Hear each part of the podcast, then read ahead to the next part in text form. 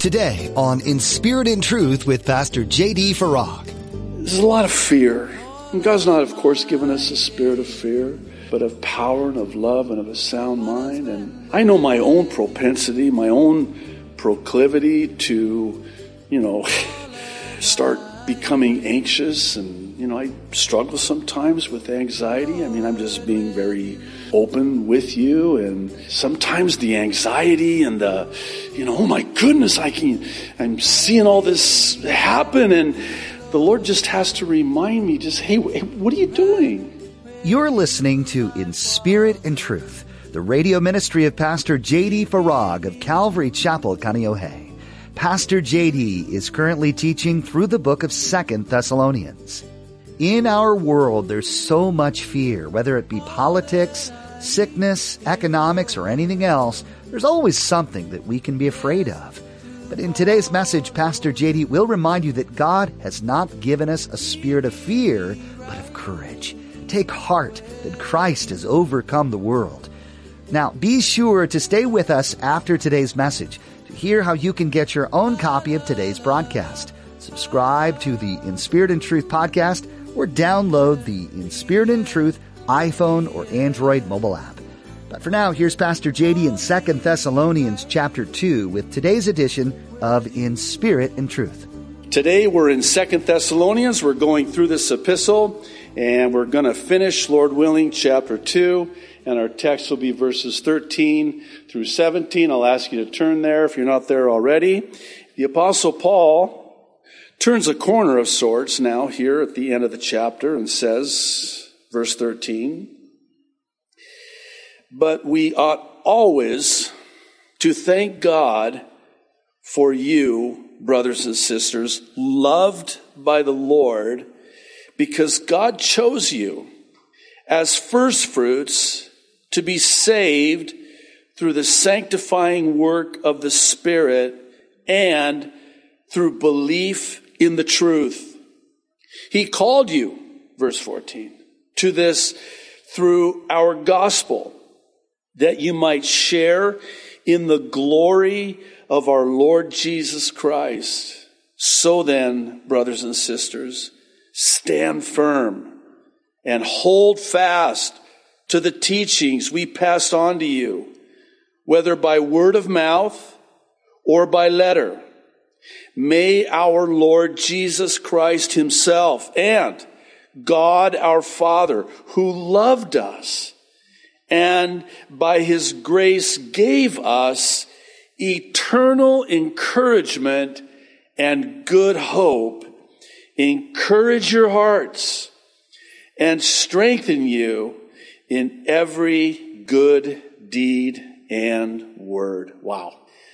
So, really been looking forward to teaching this passage today. I want to talk with you about something that I believe is so apropos concerning the crisis and even the chaos that's in the world today.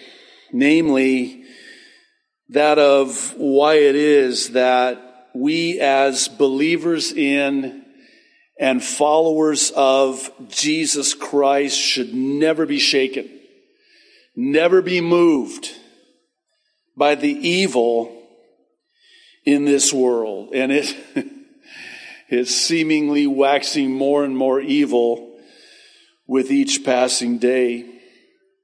What follows are four reasons that should have the much needed effect of keeping our sanity in a world of insanity.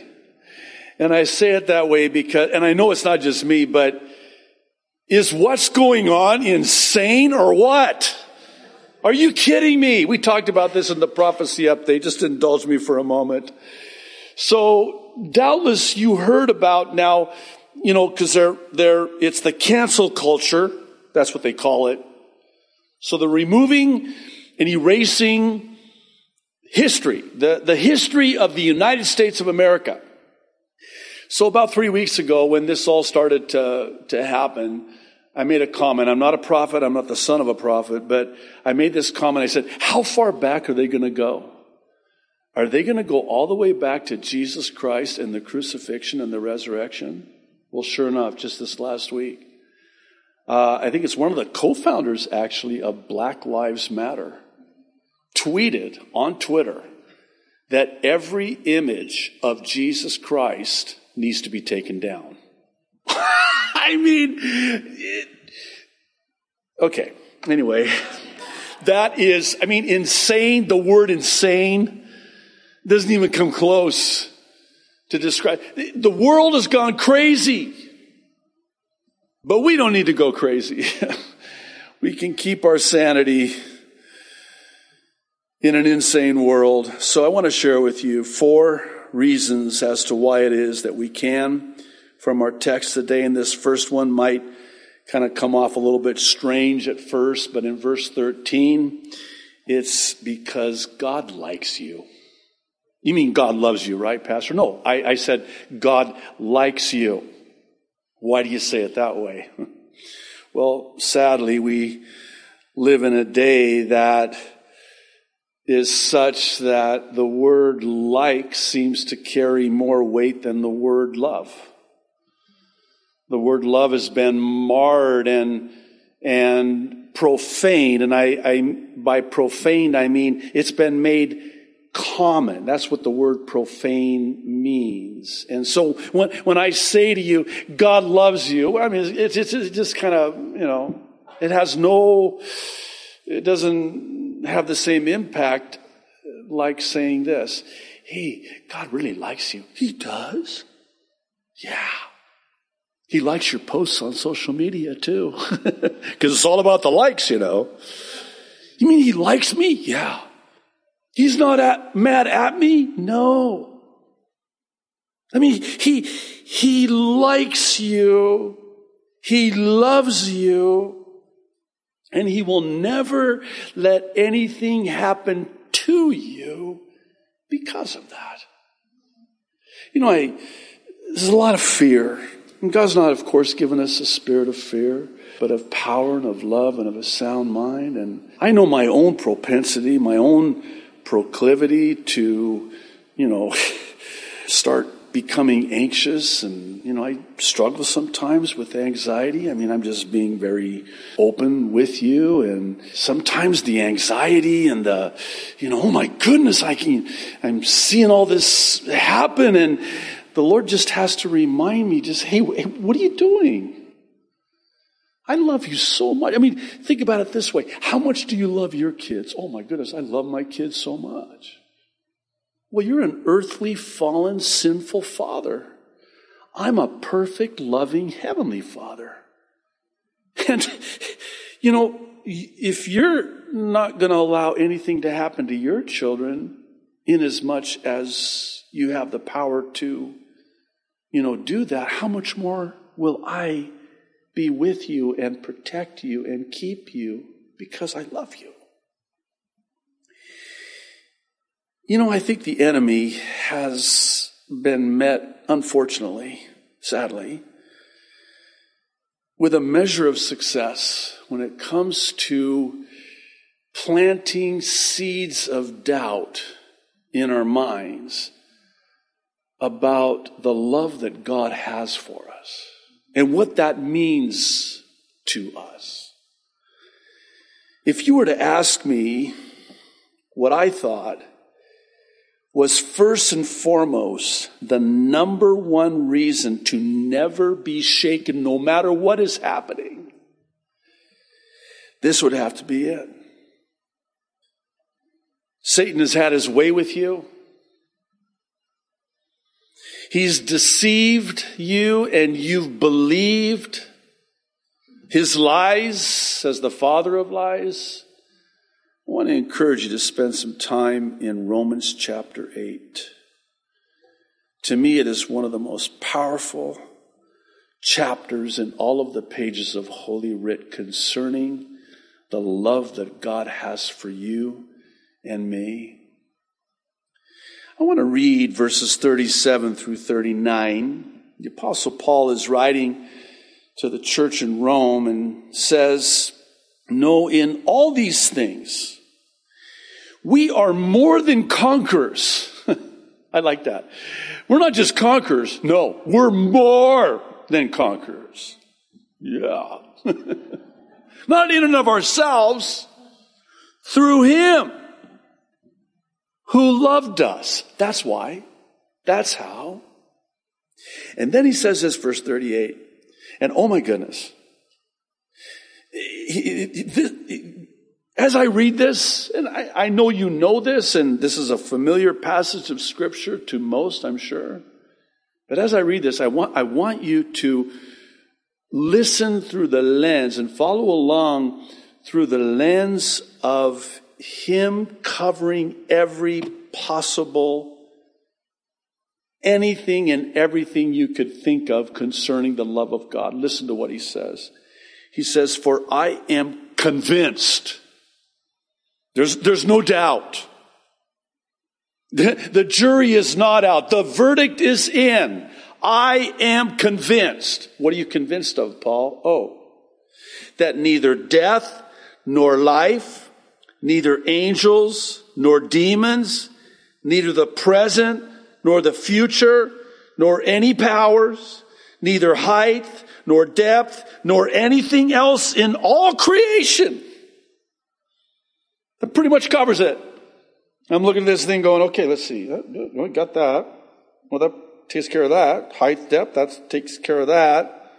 Demons, present, future, not, not takes care of that. Death, life, nope, takes care of that.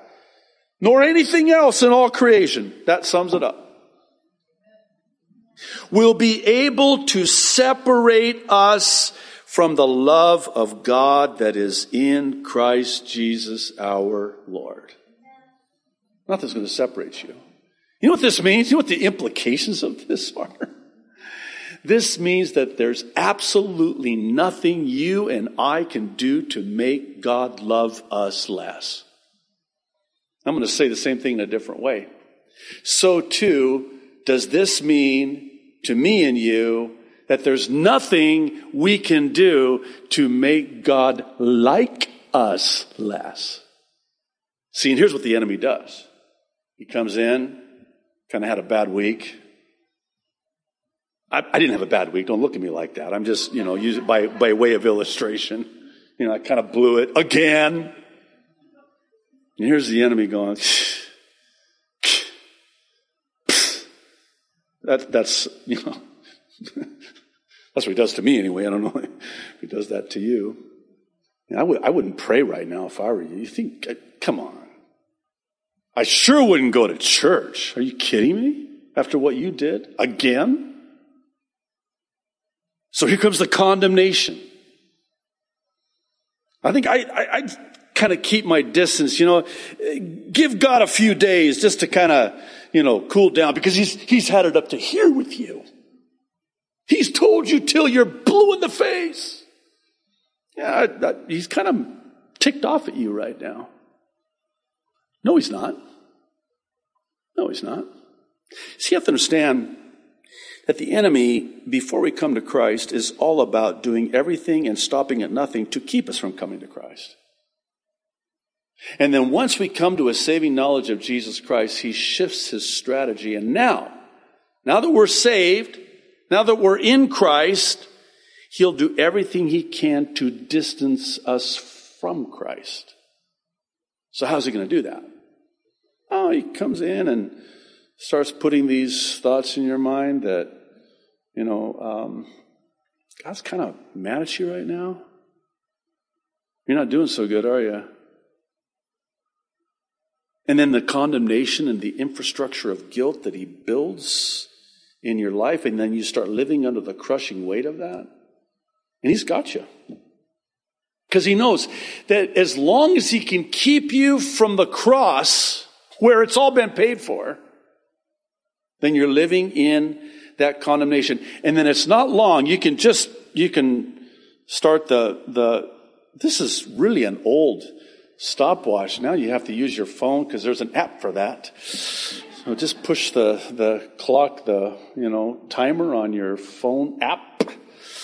It's just a matter of time before you start questioning God's love for you And then now all of a sudden, here's this distance, this separation that's been created because of it. You know, for me, the litmus test is I know it's the Lord when it draws me nearer to Him, and I know it's not the Lord when it distances me further from Him. See, that's what the devil does. It's condemnation, and that distances me from Him.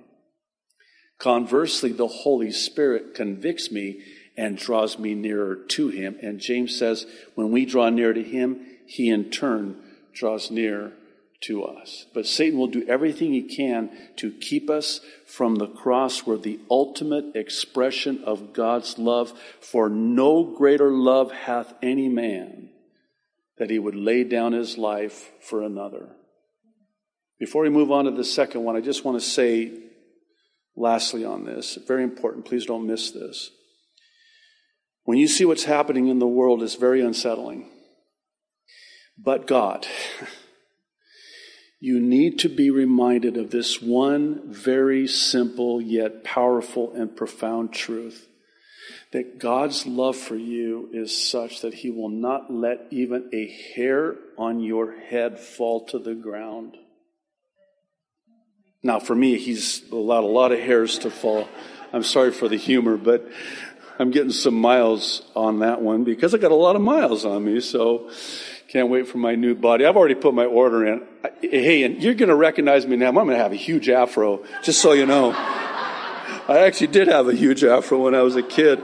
Maybe that's what, anyway, I digress. Enough of my problems.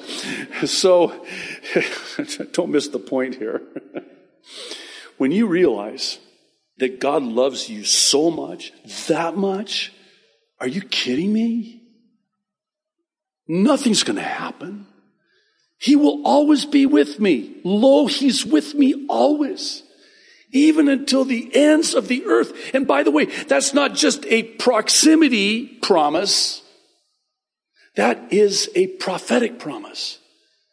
To the end of the earth, the end of the age, the end of days, He will be with me to the end. Here's, here's a, uh, a question that I have inquired of the Lord that He has answered because of His love that nothing can separate me from. So here's my question. Lord, um, I want the rapture to happen yesterday. If the rapture doesn't happen and we've got more time and things get really bad, and they could, um, that's kind of scary a little bit to me, and to you too, right? So here's the answer from the Lord. Yeah, but J D, you don't have anything to worry about, because I love you so much. No matter what happens, I will get you through it. Yeah, but what if it gets really bad? No, no, no. You know, I, I got I gotta say this because um, well, I don't gotta say it, but I'm gonna say it. I've been hearing, and I met, mentioned this a couple weeks ago, maybe it was last week, but I've been hearing, you know, things and statements like, "Oh, uh, that's never going to happen," or "So and so would never let that happen." And I think you know who I'm talking about. Really? Wait, I, I almost picture God seated on the throne going, "Hello, what about me? I, what, I'm not going to let that happen to you. I, I love you so much. I'm with you always. I will always protect you. I will always," here's one, "I will always provide for you." You know, when I make a statement like that now, today, after everything that's happened, I am keenly aware of the numbers of people that are no longer employed. And they're looking at this thing like, I don't know how I'm going to make the payments. I don't know how I'm going to survive. How am I going to get through this? No, no, no, no, no. Wait. God loves you. You belong to Him. His children never beg bread. He will always provide for you. That is a promise, and it's not a conditional promise, by the way. But my children, because they're my children, are entitled, ah, it's a terrible word. I should have never used that. They are, because they are my children, they're going to be the beneficiary because of my being their father. I should have never used that word, entitled. That's a big word in our home, by the way. You're so entitled. They are, actually, but that's another sermon for another time. You know, I guess you could say it that way. As a child of God, as God's people, we have this promise. We are entitled in that respect. And he will always, he, I know this isn't proper English, don't email me. I get enough emails as it is. But he can't not. I know it's a double negative. He can't not. It's inconsistent with who he is, his nature, his character, and because of his love. And that's what Paul is saying to them. He, keep in mind, he's trying to encourage them. and, and he's saying to them, and it's replete throughout the passage that we just read that's before us today, repeatedly, the love that God has for you, the love that God has for you, the love that God has for you. Here's the second one. It's in verse fourteen, and it's because God called you. Now, I realize that when you talk about God's call on our lives, it might seem at first to be a firm grasp of the obvious, but what in the world was that? Yes, Lord, speak, your servant. Something just fall? Okay. Wow.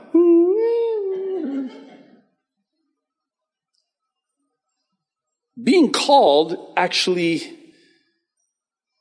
has a profound meaning. And I, I know this might sound like or seem like an oversimplification, but by way of illustration, it's like God calling you. Think of it this way. You know, somebody important calls you. You're like, wow, you know who called me? No, who? So-and-so. Whoa. Well, then I come along and I say, well, that's nothing. You know who called me? God. Take that. I know that's, a, again, uh, by way of an illustration. He's called you. He's called you. And then you, you answer the call, and it's an invitation. What's the invitation? Oh, it's to share in the eternal glory of Jesus Christ. That's a call I want to take. We're so glad you joined us for this edition of In Spirit and Truth. Our time with you is coming to an end today, but that doesn't mean you have to stop learning from God's Word. We encourage you to read the Bible yourself. Each book holds information, encouragement, and instruction that will be beneficial to you. Are you part of a community of believers? If you haven't yet found a church that you can call home, we'd like to encourage you to make that a priority. A church family can be a source of support and comfort, and most importantly, a group of faithful prayer warriors. This is also a place you can serve and encourage others too, and where you can be challenged to dive deeper into your relationship with Christ. If you're in the Kaneohe area, you have a standing invitation to be part of our family of believers. Come join Calvary Chapel Kaneohe on Sundays and Thursdays for a time of worship, fellowship, and in-depth Bible study with Pastor J D. You can find out more and get directions at our website, in spirit and truth radio dot com. While you're there, be sure to check out Pastor J D's additional teachings, as well as his Mideast prophecy updates, an accurate look at what the Bible has to say about this time in our world. You can also find Pastor J D's A B Cs of Salvation there, a great way to share the simplicity of the gospel message with friends and family. That's all available at our website. Again, that's in spirit and truth radio dot com. Thanks for tuning in today. Join us next time for more from God's Word right here on In Spirit and Truth. Holding me true.